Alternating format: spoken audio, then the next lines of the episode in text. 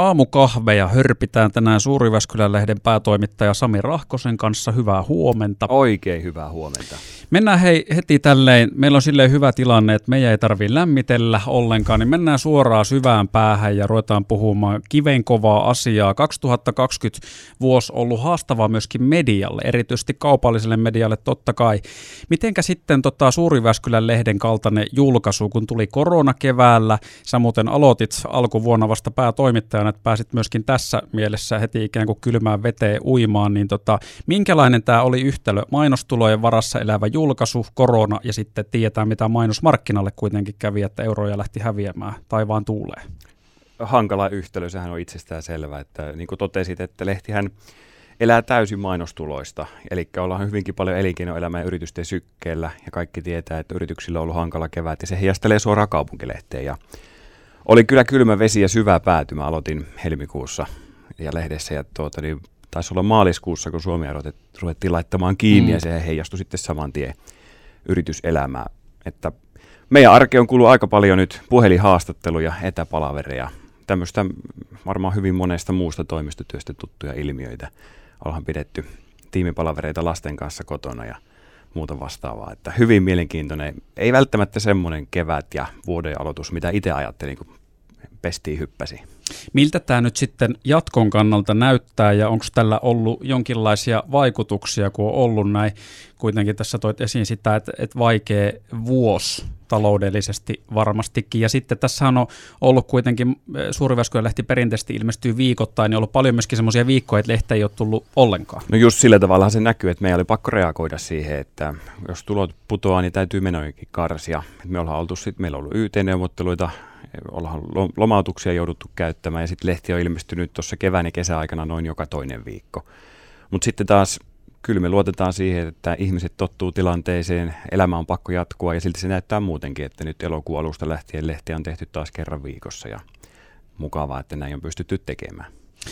Mennään sitten tuohon alkuvuoteen silloin, kun aloitit tämän perinteisen kaupunkilehden päätoimittajana. Sun edeltäjäsi Tapani Markkanen, pitkän linjan tekijä, tunnettu henkilö täällä. Minkälaisen perinnön sä sait Markkaselta? Moni on kysynyt Tapanin saappaista. Ja kyllähän tilanne... Mä kysyn perinnöstä enkä saappaista.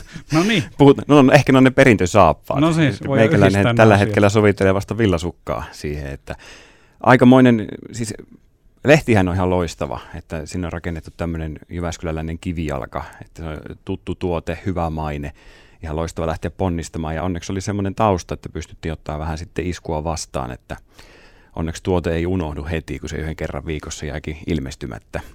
Erittäin hyvä pohja, mukava lähteä tekemään ja kyllä meillä ajatuksia on nyt, kun vaan saadaan tämmöinen jonkinlainen vanha normaali takaisin, niin päästään sitten ehkä kehittämäänkin lehteä. Haluan muuten hei tarttua myöskin äh, tähän, että kun nyt oli esillä Suuri lehti elää täysin mainostuloilla ja se on ilmaisjakelulehti, niin milläs perusteella se nyt sitten sinne postilaatikkoon ihmisille menee, kun postilaatikoissahan näitä, monilla on ei-mainoksia, monilla on ei-ilmaisjakelua, niin onko mä ymmärtänyt oikein, että jos on ei mainoksia, mutta ei muuta, niin silloin surkkari tulee, mutta sitten, että jos siinä on myöskin ei ilmaisjakelua, niin sitten se ei tule. Kyllä sä oot ymmärtänyt oikein, Joo. ja en, en näitä yllättyneitä siksi, että oot, oot oikeassa, mutta tämä on aika lailla yleinen kysymys, mikä meille tulee, että minkä takia lehtiä ei ole tullut, ja sitten kun... Niin siis näitä tulee, että näitä mä en tulee. ole saanut lehteä. Kyllä, ja sitten me kysellään vähän, että mitä sulla lukee postilaatikossa nimen lisäksi, ja jos sieltä tosiaan lukee, että ei ilmaisjakelua, niin silloin lehteä ei jaeta. Mutta Suuriväskylän lehti ei ole mainos. Jos kielletään pelkästään mainokset, niin silloin lehden pitäisi kyllä tulla. Ja jos sitten taas sellainen tilanne nyt siellä jollakin kuulijalla on, että postilaatikko ei ilmaisen kelloa kiellä, mutta lehti ei ole tullut, niin sitten meihin yhteyttä, niin laitetaan tulemaan. Että lehtiä tulee joka talouteen Jyväskylässä, Muuramessa ja Laukaassa. Mulle on tullut vuosien aikana monta kertaa keskusteluissa vastaan tämmöinen myytti, kiitti Suuri-Jyväskylä-lehteä ja joihinkin muihinkin ilmaisjakeluihin liittyen, että no näähän nyt on semmosia julkaisuja, että kun avaat sen lehen, niin siinä näkyy ensin mainos ja sitten seuraavalla sivulla on juttu siitä samasta firmasta, niin eihän se ole mitään journalismia. Onko sulle tullut vastaan? Mulle ei ole tullut vastaan ja mukava päästä ampuun tämmöinen myytti alas. No ammuppa se alas nyt sitten. No se on nyt ammuttu alas. Eli ei me tuota, niin sillä tavalla toimintaa, että juttu ja ilmoitus peräkkäin. Sillä, jos, joskus tietysti on semmoisia tapauksia, että jos vaikka aloittaa joku uusi yritys täällä, se ottaa yhteyttä ilmoitusmyyntiin, että tämmöinen on tulossa. Ja meillä on ihan puheenvälit tuonne ilmoitusmyyjiin, niin saattaa vinkata toimituksenkin puolelle, että oletteko te huomannut. Lähdetään selvittää, huomata, että tässä on journalistiset perusteet, esimerkiksi ihan täysin uudenlaista toimintaa tullut kaupunkiin. Silloin lähdetään jutun tekoon. Mutta eihän tuota noin niin, Suuriväskylä-lehdessä on niin paljon ilmoituksia, että jos me kaikista juttukin tehtäisiin, niin meillä olisi ihan valtava, valtava painos joka viikko. Niin eli siis tavallaan sisällöt ja mainokset on eri asia. Kyllä, ihan täysin. Että meillä Suuriväskylä-lehdessä niin journalismi ja ilmoituksen ero on hyvin helppo vetää. Se on se linja siinä jutun ja ilmoituksen välillä. Miten se ei sitten tämmöinen, kun tässä kuitenkin logiikka Suuriväskylän lehdellä on eri kuin vaikka nyt perinteisillä maakuntalehdillä, vaikka sanomalehti keskisuomalaisella, koska teillä, kuten oli aiemmin puhetta, niin teillä tavallaan kaikki tulot tulee ilmoitusmyynnistä, eli näistä mainoksista.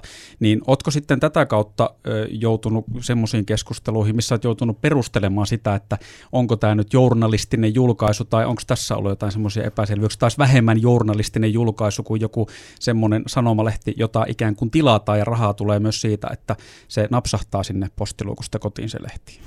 Mä en ole itse asiassa joutunut kyllä perustelemaan ennen tätä, tätä niin suuriväskylän osalta, että en mä näe siinä itse mitään ongelmaa, että ehkä, en mä tiedä, pitäisikö mun nähdä sitä, mutta mulle se on hyvin itsestään selvää, että kun tehdään juttuja, niin ne tehdään journalistisin periaattein.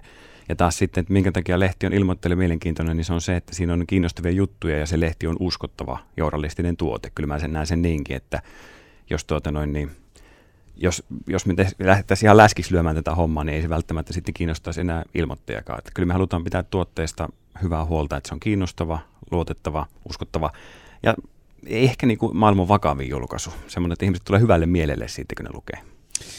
Öö, fyysinen sanomalehtihän tässä on viime vuosien aikana tai oikeastaan jotain vuosituhannen puolella koko ajan enemmän vaihtunut ihmisellä puhelimeen, tablettiin, padiin ja tässä nyt suuntatuskin tulee tulevaisuudessa ihan päälailleen kääntymään, koska kaikki tuntuu sähköistyvän entisestä ja menevän digitaaliseen suuntaan, niin mitä tämä muutos tarkoittaa Suuriväskylän lehden kaltaiselle toimijalle, koska se teidän toiminnan logiikka on kuitenkin se, että se napsahtaa siihen mitä sataan tuhanteen talouteen viikoittain se lehti suurin piirtein, fyysinen lehti. Se aika tarkasti toi luku on 91 000. Tuota niin, niin, enkö, luku 91 itse asiassa on tuota, niin, tämä lukijoiden määrä. Et meillä on noin 90 000 on tämä jakelumäärä perusviikkoinen ja sitten kun tehdään supernumeroita laajemmalla jaolla, niin sitten mennään yli 100 000. Mutta niin, se on ihan totta, että lukutottumukset siirtyy sähköiseen puoleen, mutta taas niin kuin, lukeminen ei vähene. Kaupunkilehti on totta kai erilainen sinne, että meillä ei ole yhtään tilaajaa, eikä näin ole myöskään tilausten peruutuksia. Että meillä se kappalemäärä, mitä tehdään, niin pysyy aika lailla entisellään ja tuota, niin, niin, en mä tiedä, kyllä mä näen kaupunkilehdellä kuitenkin aika hyvän tulevaisuuden. Ja sitten printtilehdellä mä on, uskoisin, että on tämmöinen ehkä premium-tuotteen asema ehkä näköpiirissä, että uutisia tarvitaan, se ei vähene se tarve mihinkään, mutta sitten tosiaan ehkä lukutottumukset menee verkkoon päin, mutta en mä vielä näe semmoisia uhkakuvia, että meidän lehti napataan mukaan kaupungilta lehtitelineistä, se luetaan kotona ihan missä tahansa muualla ja kyllä mä oon aika luottavainen, että toiminta jatkuu aika pitkään. Niin siis nimenomaan nykyisellä, että se fyysinenkin lehti sinne tipahtaa viikoittain. No ei onnekaan tällä hetkellä mitään semmoisen näkymiä, että me oltaisiin jättämässä fyysistä lehteä pois, että kyllä se on se meidän ihan päätuote Suuriväskylän lehdessä, niin painettu kaupunkilehti. Ja eikö näin, että huomenna sitten ilmestyy taas uutta numeroa? Kyllä näin on. No ei muuta kuin sitä kohti sitten ja postiluukkuja innolla ja jännityksellä huomenna availemaan Jyväskylän seudulla Sami Rahkonen. Kiitos paljon visiitistä.